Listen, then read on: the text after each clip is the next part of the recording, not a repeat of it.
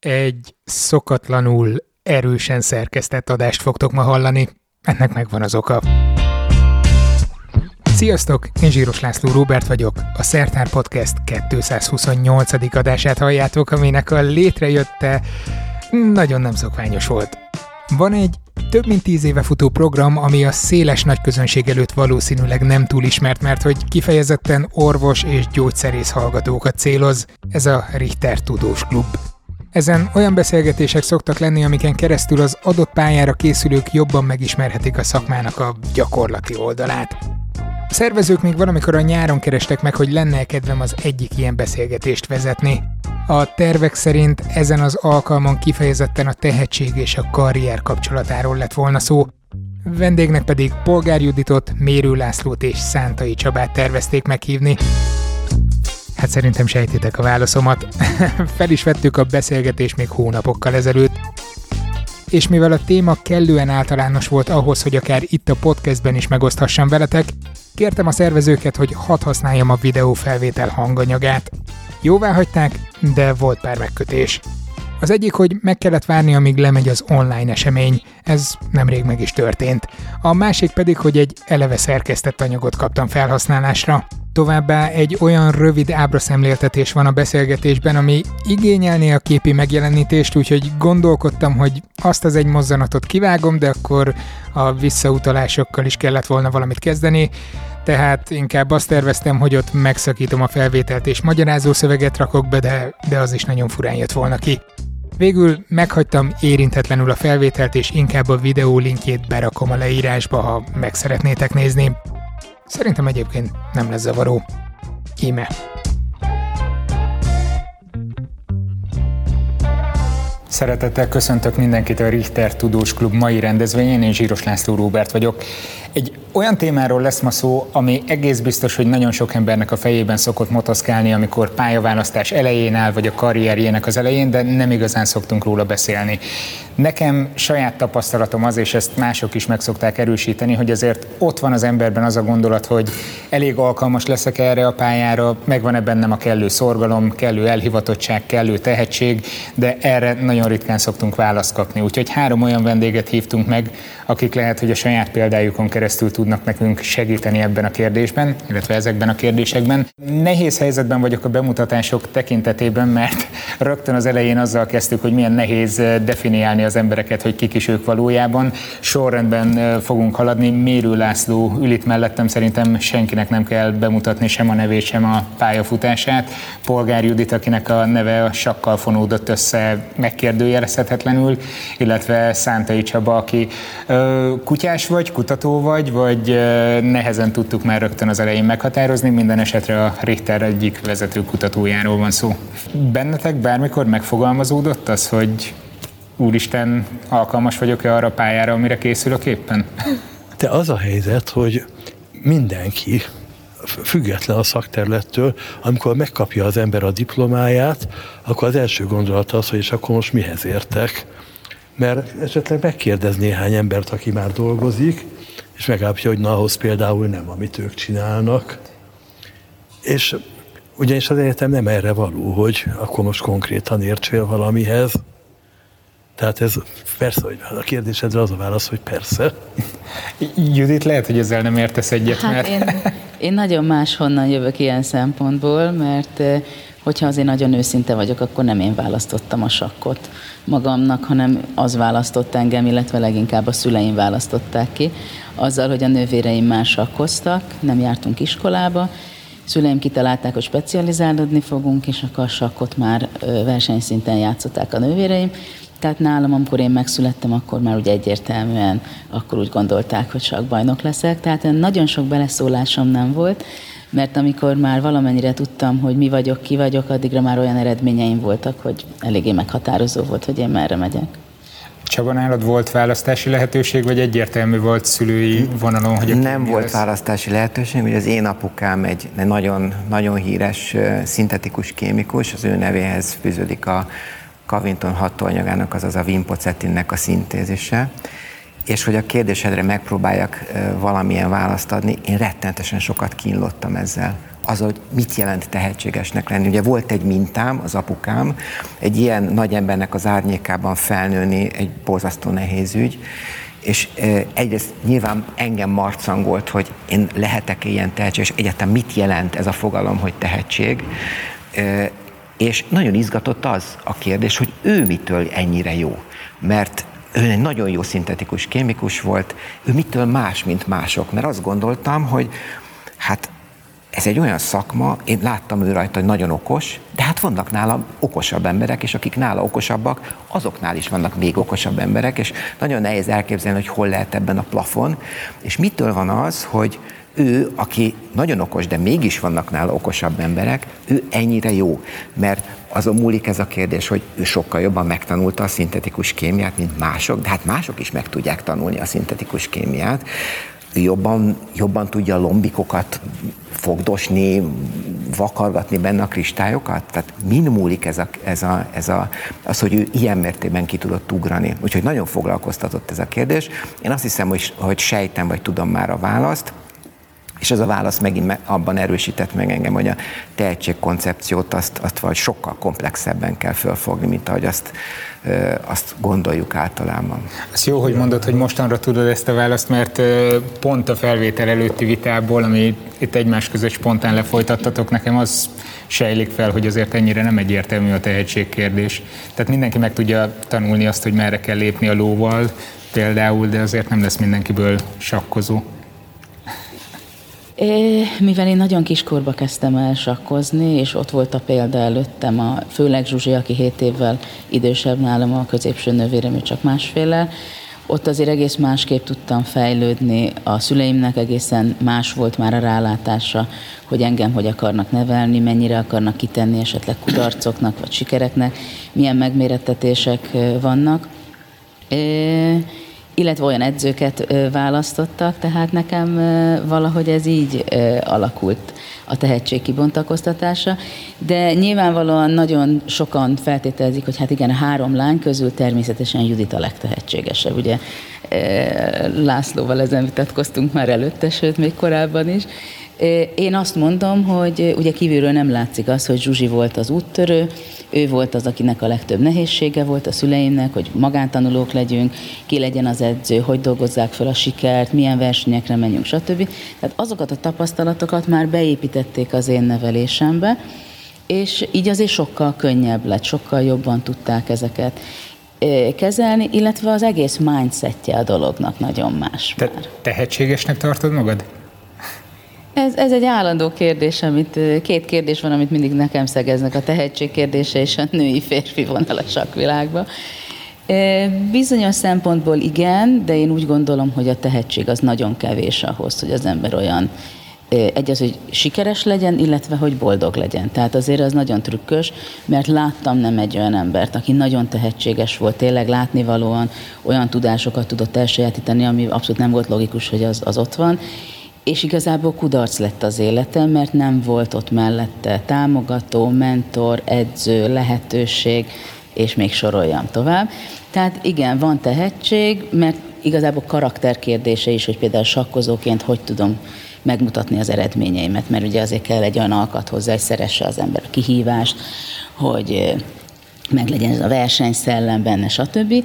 De ezek a dolgok is azért irányíthatóak annak folyamatában, hogy mennyi sikerélménye van az embernek. Mert nyilván, hogyha sikeres, pozitív visszajelzések vannak, akkor tovább megy, és nagyon megszereti azt, amit csinál, vagy még jobban megszereti. Tehát ez akkor rímel arra, amit Csaba elmondott, hogy ez egy nagyon komplex kérdés, nagyon. viszont úgy veszem ki a szavaidból, hogy a tehetségnek itt sokkal kisebb szerepe van, mint esetleg az összes többinek, amivel László leginkább nem értett egyet az, az előbb.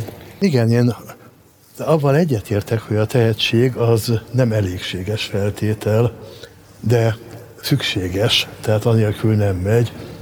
A legjobb példa erre, amit meg tudom világítani, az egy egészen más terület. Dárdai Pál mondta, az edző, a focista, volt válogatott focista, most a Herta edzője, hogy első labda érintésből látja azt, hogy melyik gyerekben van fantázia, és melyikben nincs. Az az bizonyos első labdaérintés, ami viszont csak a tehetség. És szóval mindenkinek van egy, bizony, egy ilyen, mondja, egy üvegplafonja, amit nem fog áttörni, mert a tehetsége nem engedi, akármilyen jó támogató környezetet, stb. bármit kap mellé. Igen, de én meg úgy gondolom, hogy az már, tehát hogyha valaki megkapja a környezetbe a támogatást, akkor már egy nagyon magas szintre eljut. És én azt mondom, hogy az, az hogy akkor hogy Kasparov lesz az ember, vagy Magnus Carlsen, tehát hogy világbajnok lesz ele, illetve hogy nagyon ott vagy a topba, az már nagyon a tehetségem múlhat. Az, az már de hogy csak azon múlik. Igen, igen, de ameddig egy nagyon jó szintet és, és nagyon sikert elérsz, az viszont sokkal jobban a 90%-on legalább a munkán, meg a környezeti lehetőségeken múlik. Ha megengeditek, mutatnék nektek egy tézist, ami, ami a saját. Hoztam ezzel kapcsolatban egy, egy gyűjtőmunkát. Egy gyűjtőmunkát. Ez itt most egy kicsit a reklám helye, remélem ez nem okoz különösebb gondot. Ez egy könyv, ami most jelent meg általam, és ebben a könyvben van egy fejtegetés arról, hogy én hogyan látom a tehetség koncepcióját, és ebben van egy ábra, ami ugyan kicsi, de talán valamennyire érzékelhető. Nálam a tehetségprofil így néz ki. Ezek a kis agyacskák reprezentálják a kognitív kompetenciákat. Tehát amire azt mondjuk, hogy valaki zseniális sakkozó lesz, zseniális matematikus lesz. Ezek a szívecskék reprezentálják azt, amit én úgy hívok, hogy attitűdbeli kompetenciákat, a hozzáállásodat, a szorgalmadat, a kudarctűrésedet, egy csomó olyan skillt, amit nem tudsz pusztán kognitív alapon definiálni. Számomra a tehetség az ez a profil. Ez egy 360 fokos profil. Hogyan állsz ebben a profilban össze? Hogyan vagy összerakva? Az én, én világomban és az én tehetség koncepciómban az önbizalom egy kritikus kérdés, de szembeállítva, vagyis harmonizálva az alázattal. Tehát ez az a két paraméter, aminek nagyon együtt kell működnie. Az én fogalmam szerint az alázat egy olyan nyitottságot jelent a világ felé, mások gondolatai felé, ami által képesek vagyunk az önrevízióra, és azt mondod, hogy én gondoltam eddig valamit erről, így értettem meg a világot, ő közölt velem valamit, és ez az én megértésem, ami amúgy nagyon, nagyon az identitásunk részévé válik, ez egy bizonyos ponton túl nagyon, nagyon nehezen megváltoztatható, tehát nagyon nehezen kapcsolsz át. És elindulnak olyan defenzív mechanizmusok a lelkedben, ami miatt azt mondod, hogy ez vagyok én, én így láttam a világot, nagyon nehezen fogom megváltoztatni az én véleményemet csak azért, mert te másként gondolod. Én azt gondolom, hogy az alázat a tudományban az egyik legfontosabb, legfontosabb kvalitás és attitűd, ami alkalmassá tesz téged arra, hogy az igazság megtalálása fontosabb legyen a saját egódnál. És a másik oldalon ugyanott van az önbizalom. Tehát, hogyha nincs kellő önbizalmad, nem tudod, hogy ki vagy igazából, akkor állandóan azzal leszel elfoglalva, hogy a saját, saját saját képedet építsd, ami megint csak ellene megy az igazság megtalálásának. A két két kvalitásnak az egyensúlya és harmóniája az, ami szerintem rendkívül fontos. Most függetlenül attól, hogy ezt most tehetségnek hívjuk, alázatnak, egy komplex nagy masszának, vagy az X-faktornak, ami megvan egy sakkozóban, kutatóban, mérnökben, pszichológusban, bárkiben, aki el szeretne érni magas célokat, lehet ezeket fejleszteni? Ezeket a kompetenciákat, vagy, vagy adott egy adott ponton, hogy ki hogy rúg a labdába, ki hogy fogja meg azt a sakbábút, vagy lögyböli a lombikát. Én azt gondolom, László, hogy abszolút, maximálisan. Bizonyos, bizonyos elemeit szerintem nagyon lehet fejleszteni. Nem tudom, László mit fog erről gondolni, de én azt gondolom, hogy az IQ is egy több, ez elég bonyolult kérdés, az intellektus. Na nekem igazából az a megjegyzésem, hogy akarva, akaratlanul is a csúcsokat nézzük, a legjobbakat, már pedig ahhoz, hogy a legjobbak, legjobbak tudjanak lenni, kell mögöttük egy olyan stáb, akik nem a legjobbak, csak éppen elemzésbe jobbak, vagy, vagy munkabírásba, vagy, vagy frusztrációtűrésbe. Tehát ahhoz, hogy, ahhoz, hogy valaki az, aki képes meglátni a, a felfedezést, az tényleg hasznos legyen, az kell, hozzá, kell köré egy csomó olyan, mondjuk ha sok, sok példával, ahhoz, hogy valaki 2800-as lehessen, kell köré 6-8 akár 2600-as, aki sohasem lesz világbajnok, nem esélye sincs rá, de, de azért nagyon jó, egy 2600-as sakkozó azért nagyon jó sakkozó. De én azt hiszem, hogy az egyik legfontosabb dolog, és ez a fiataloknak is a legfontosabb, hogy szerintem nem az a lényeg, hogy az ember első legyen a világon, vagy a legjobb legyen, hanem hogy önmagához képest élje úgy az életét, a szakmáján belül, a magánéletén, minden, hogy önmagához képest mindig egy kicsit jobb tudjon lenni, Abszolút, legyenek komfortzónák, komfortzónán kívüli dolgok, hogy építse a személyiségét hogy ahhoz, hogy ahhoz, hogy az, akiben benne van az, hogy 2800-as legyen, az tudjon lenni, ahhoz kell egy csomó 2600-as. Ebben teljesen egyetértek. Tehát nagyon is van helye. Abszolút. De ezért mondom, hogy az ugyanolyan boldog tud vagy sikeres Még lenni. Boldog. Ezt hogy oldjátok meg, amikor fiatalokkal foglalkoztok, hogy foglalkozol és próbálod gondozni a tehetségüket, bár ez egy elég fura szó. Igazából nekem nagyon egyértelmű, hogy a pozitív hozzáállás az az első. Nem vagdosom a szárnyakat, hanem növeztem a szárnyaikat. Olyanokat mondok, hogy meg tudod csinálni, nem árok zsákba macskát.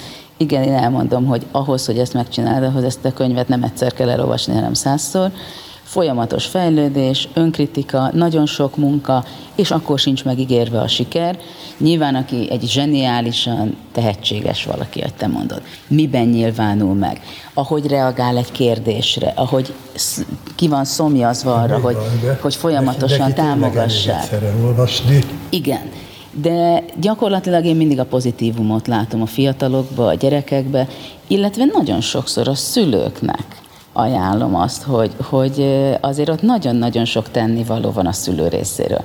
Mert Te is ezt kaptad, vagy ez valahol kritika arra, hogy az edzőit hogy álltak hozzá? Nem, hanem látom, hogy az én szüleim mit adtak nekem, uh-huh. látom azt, hogy ők is nyilvánvalóan nagyon sok mindent esetleg rosszul láttak, vagy nem úgy adtak oda.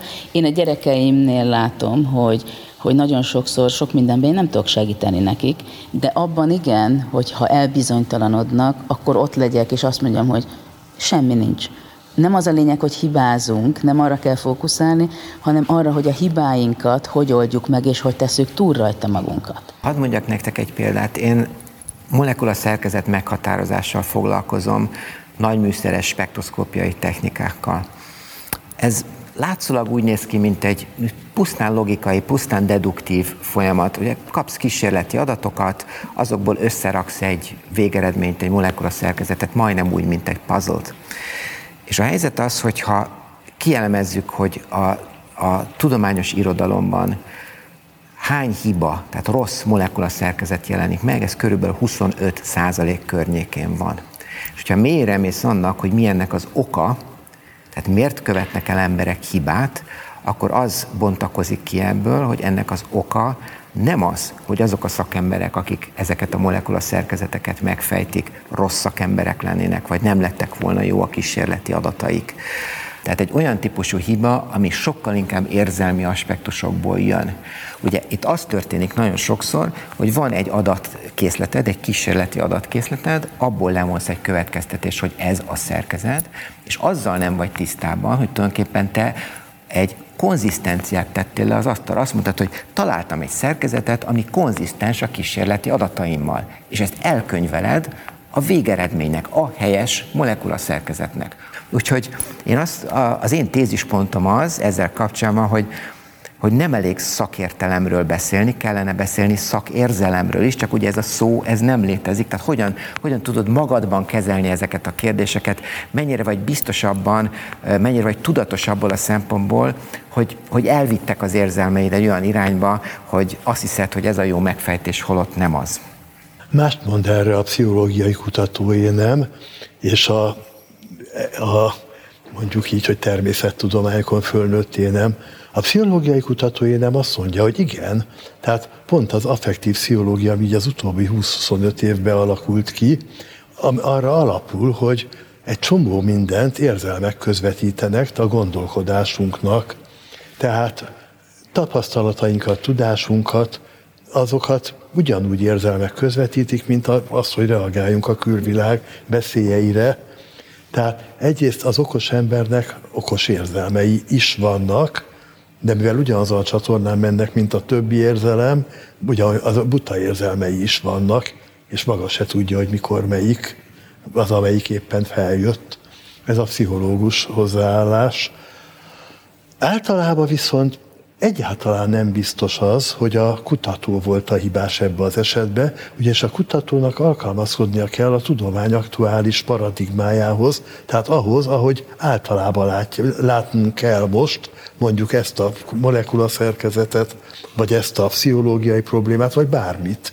Tehát a tudomány lehet, hogy a, a paradigma volt a hibás abba, hogy így kellett értelmeznie a, az eredményét, Azért, mert szóval nem, nem kutató, nem tudós az, aki a tudomány aktuális paradigmáját megkérdőjelezi, azzal együtt, hogy időről időre megdőlnek az aktuális paradigmák. Tehát ez a kettősségbe él minden tudomány, hogy egyrészt e, a, a, a kutató célja az, hogy erősítse a paradigmát, de a paradigma néha nem hagyja magát erősíteni, mert téves. Igen, értem. A tudomány az valóban arról szól, és a paradigmák nagyon-nagyon fontosak az életünkben, már csak azért is, mert paradigma a paradigma ad, adja meg azt a biztonságérzetet, hogy higgyél benne, hogy ez a kutatói, kutatási projekt működni fog. Ugye nálunk a Richterben gondoljuk el, hogy kb. 15 év, amíg, amíg egyáltalán esély van arra, hogy egy kutatási projekt sikerre kerüljön, és ott is az esély, a siker, száz, siker esély az kb. 1-2 százalék. Tehát úgy bejönni, hétfőn dolgozni, hogy higgyünk abban, hogy sikeres lesz ez a projekt, amikor tudjuk, hogy a munkánknak a, az eredménye 90x százalékban sikertelen lesz, ez nem megy, anélkül, hogy ne hinnél a paradigma rendszerben.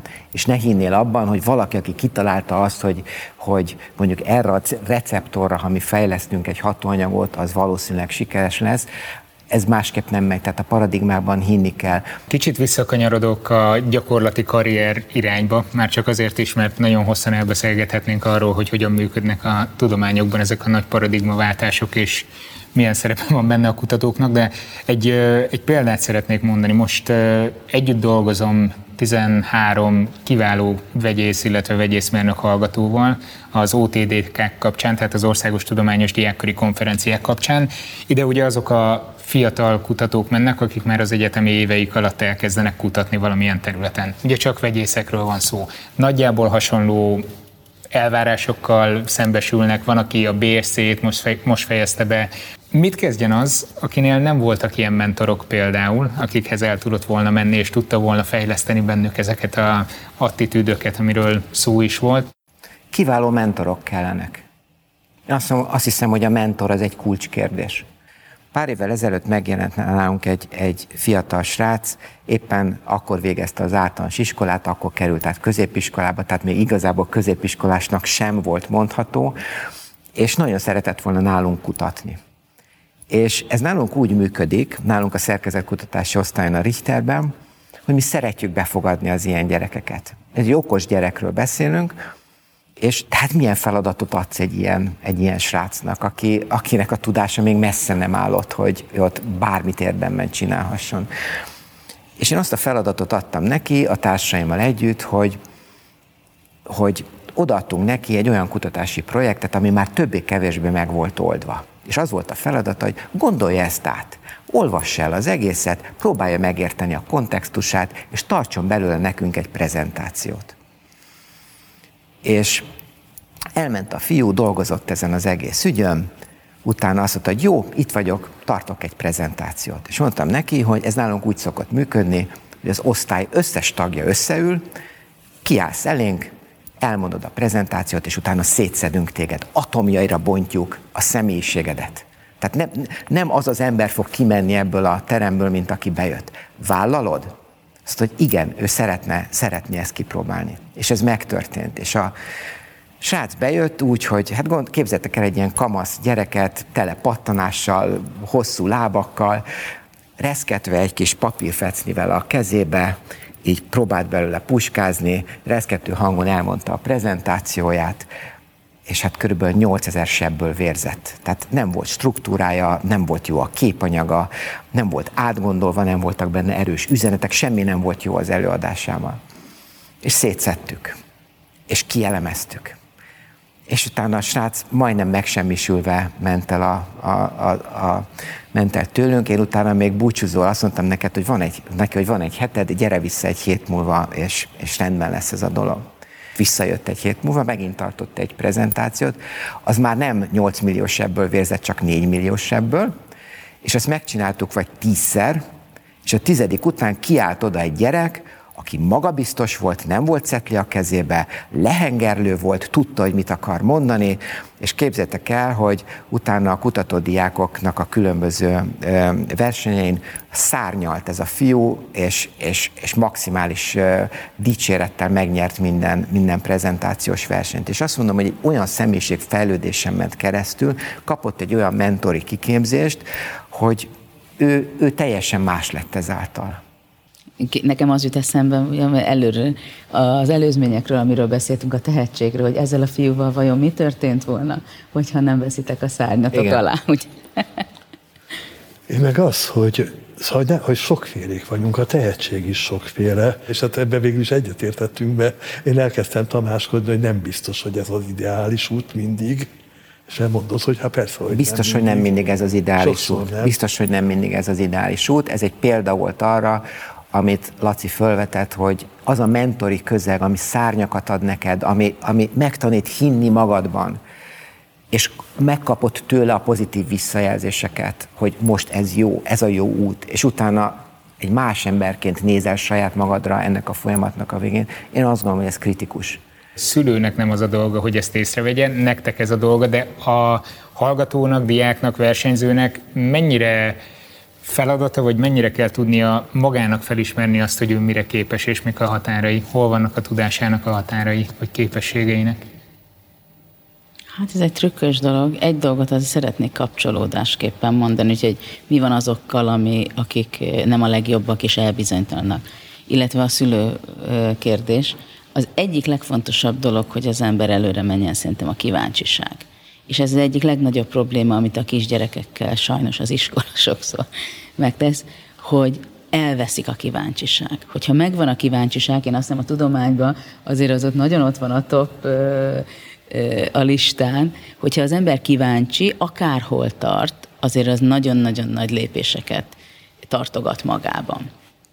Tehát, hogyha valaki nem a legjobb, és a példát, amit felhoztál, hogy valaki úgy érezte, hogy hú, neki még nincsen annyi diája, meg nem tud úgy beszélni róla, hogyha megvan a kíváncsisága, megvan a, az a mindsetje, hogy tudja, hogy hol tart, hogy kicsit reálisan tudja nézni, az nem jelenti azt, hogy esetleg egy bizonyos idő után nem lesz sokkal jobb, mint az akkori legjobb.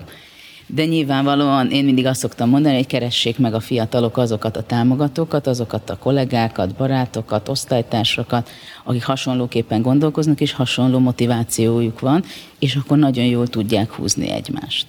Kérdéseket szoktam föltenni egy ilyen TDK konferencián, és nem csak azt, hogy tehát milyen technikai részletek jelentek meg ott, hanem mi volt neked a legnehezebb ebben a kutatásban? Mi volt a legnagyobb sikerélményed? Mit Mit adnál át valaki másnak, mint tanulság? És nagyon hálásak ezekért a kérdésekért, és az az érdekes, hogy látszik sokszor az, hogy hogy, hogy kiáll a, a, a leányzó vagy a fiú, egy kicsit ilyen, ilyen militarista alapon elmondja az előadását, kicsit ilyen, ilyen dobozosan, és amikor megkapja ezt a kérdést, hirtelen előjön az ember belőle, és hirtelen elkezded látni azt, hogy ő, ő hogy látja ezeket, és, és mindig meglepődnek ezeken a típusú kérdéseken, úgyhogy nagyon-nagyon izgalmas. Én azt, azt tanácsolom mindenkinek, hogy keressenek olyan mentorokat, akik ezt a, akik, akik, akik őt, őt, őket magukat építik. Azért a kommunikáció mennyire fontos a sikerben. Tehát lehet ez egy, egy, egy sakkozóról jó, amikor nyilvánvalóan a saktáblán vagyok, akkor csöndbe kell maradni, de azért ahogy tárgyal az ember a versenyszervezőkkel, interjút ad, előadást tart, bármit beszél a gyerekekkel, iskolában, tehát bármi van, és hát ez ugyanígy van szerintem. Tehát, hogy tényleg saját maga az ember, hogy tudja azt prezentálni, azt a sikerét, azt a tudását, azt a vízióját, ami benne megfogalmazódott, az legalább olyan fontos. És Amerikában szerintem ezt csinálják nagyon zseniálisan. Ott kisgyerekkorban dibétek vannak, vitatkoznak, vélemény nyilvánítás, hogy hogy tudjuk kulturált módon elmondani, hogy tudjuk magunkat megmutatni, és elmondani, reprezentálni azokat a gondolatokat, anélkül, hogy megsértenénk bárkit, illetve az, hogy tényleg hogy kommunikáljuk le, hogy készülünk föl egy, egy, egy előadást, hogy csinálunk, Én nagyon későn kezdtem el, hát tartani meg, tanulni, azt nem mondom, inkább tapasztalat alapján, de látom a lányom, aki egy amerikai ilyen iskolai felkészítő, előkészítő, egy olyan hölgyhöz került itthon Magyarországon, egy amerikai magyar hölgy, a lányom szárnyakat kapott, hogy hogy kell fogalmazni, hogy hogy kell előadni, hogy egy ilyen kis TEDx előadást hogy kell megcsinálni, mindenki meg tud, nyilván valahol el kell kezdeni. És ez nagyon-nagyon-nagyon erősen hozzátartozik ahhoz, hogy bármilyen szinten van egy egyetemista. Hogy azt, azt úgy mondja el, az lehet nagyon kevés, de lehet annál ütősebb. És ugye itt két dologról beszélünk, az íráskészségről, meg a prezentációs készségről. Sokan azt gondolják, hogy a tudományban ez úgy működik, hogy fölfedezel valamit, van egy eredményed, és akkor onnantól kezdve csak arról szól a dolog, hogy le kell írnod. Hát nem így van. Tehát a leírás aktusa kényszerít arra, hogy átgondolt Isten igazából a dolgokat. Hogyha nem tudsz jól írni, akkor ezt nem fogod tudni megtenni. Gondoljatok a kis hercegbe arra a török tudósra, aki Igen. felfedezte a kis herceg bolygóját. Először előadta kaftánba meg, szóval a török röltözetbe, és úgy senki sem ért figyelt rá. Igen. Aztán előadta eltönybe, nyakkendőbe, ugyanolyan török pofa volt, és mindenki hogy bólogatott, hogy hú, de érdekes. Tehát persze a környezet meg a kulturális elvárásokat, azokat be kell tartani, és meg kell tanítani. És itt jönnek a kivételek, nem mindenkinek. Van, akinek pont az járul, hogy fölrúgja. Ezt kell egy mentornak jól látni, hogy kinek a, ki az, akinek megengedhető, hogy fölrúgja.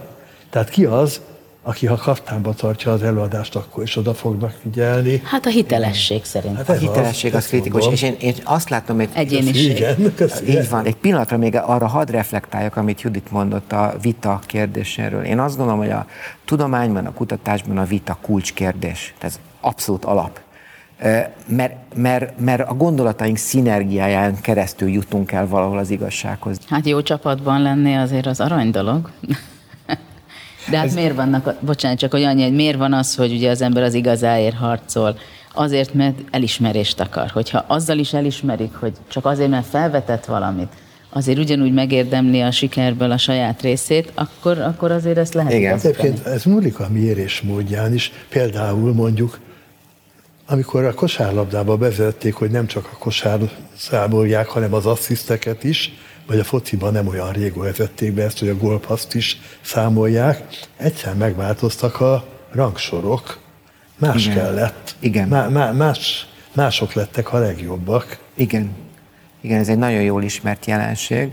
Ugye azt kell látni, hogy nálunk a, a gyógyszeriparban, a gyógyszeripar sikere alapvetően a csapatmunkán múlik.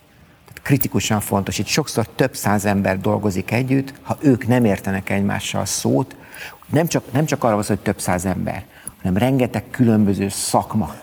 És, és, és itt a, tehát az a, az a képesség, hogy kép, hogy tudjak a másikkal együttműködni, és te említetted, Judit, Judit, hogy tudjak úgy kommunikálni vele, hogy ne sértsen meg, ami higgyétek el, nem könnyű. Tehát iszonyatosan, nagyon-nagyon sok konfliktussal találkozunk, és hogy az emberekben hogy van ott a szándék a konfliktus feloldására, a konfliktus kezelésére, a képesség, hogy ezeket a konfliktusokat kezelje, ez számomra megint csak szerves része a tehetség fogalmának, különösen egy ilyen közegben, ahol, ahol nem tudsz túlélni, hogyha nincs igazi csapatmunkát. Nálunk a gyógyszeriparban rendszeres, minden nap megtörténik az, hogy összeül a farmakológus, a szintetikus vegyész, az analitikus, az orvos, és akkor bár is ott vagyunk a lakatlan szigeten, és elkezdenek egymással beszélni. És akkor mindenki mindenki úgy csinál, mintha értenie, hogy mit mond a másik. Teljesen más fogalomrendszert használnak, teljesen más a tudásbeli hátterük.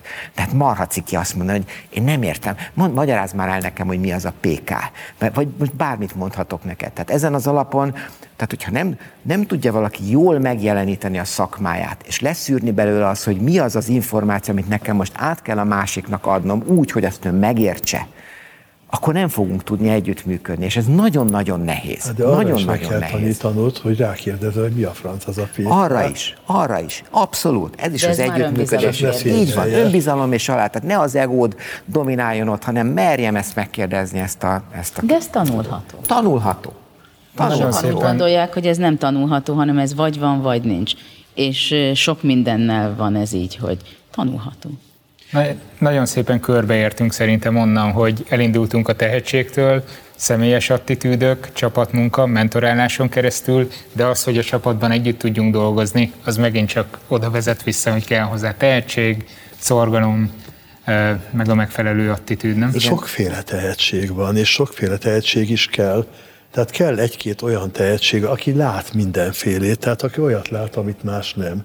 És kell egy csomó olyan tehetség, aki jól tud mással együtt dolgozni, aki tud másik keze alá dolgozni, aki be tudja látni, hogy a másik olyat lát, amit én nem, de én meg, én meg kimérem ezt neked, mert én meg van, van hozzá seggem, és meg fogom tudni csinálni, neked meg nincs. Tehát sokféle tehetség van. Köszönöm szépen, hogy itt voltatok és megosztottátok ezeket a gondolatokat. Köszönöm a figyelmeteket a Richter Tudós Klub szervezőinek, hogy engedélyezték a hanganyag felhasználását, a Patreon támogatóknak pedig, hogy hozzájárulnak az adás működési költségeihez egy jelképes havi előfizetéssel. www.patreon.com per szertár. Köszönöm. Az ünnepek alatt nem valószínű, hogy ki tudok rakni még egy adást, de utána januárban, tehát két hét múlva jön a szokásos 22 dolog 2022-vel kapcsolatban. Ha vannak ötleteitek, hogy milyen jelentős tudományos vagy technikai fordulópont, természeti jelenség, neves évforduló, világnap, vagy akármi vár ránk jövőre, írjátok meg a báziskukat szertár.com címre. Per pillanat magamtól 28-nál járok, úgyhogy redukálni kell majd erősen, de örülök az inputjaitoknak. Amíg nem találkozunk, kellemes ünnepeket kívánok. Sziasztok! Ez a műsor a Béton közösség tagja.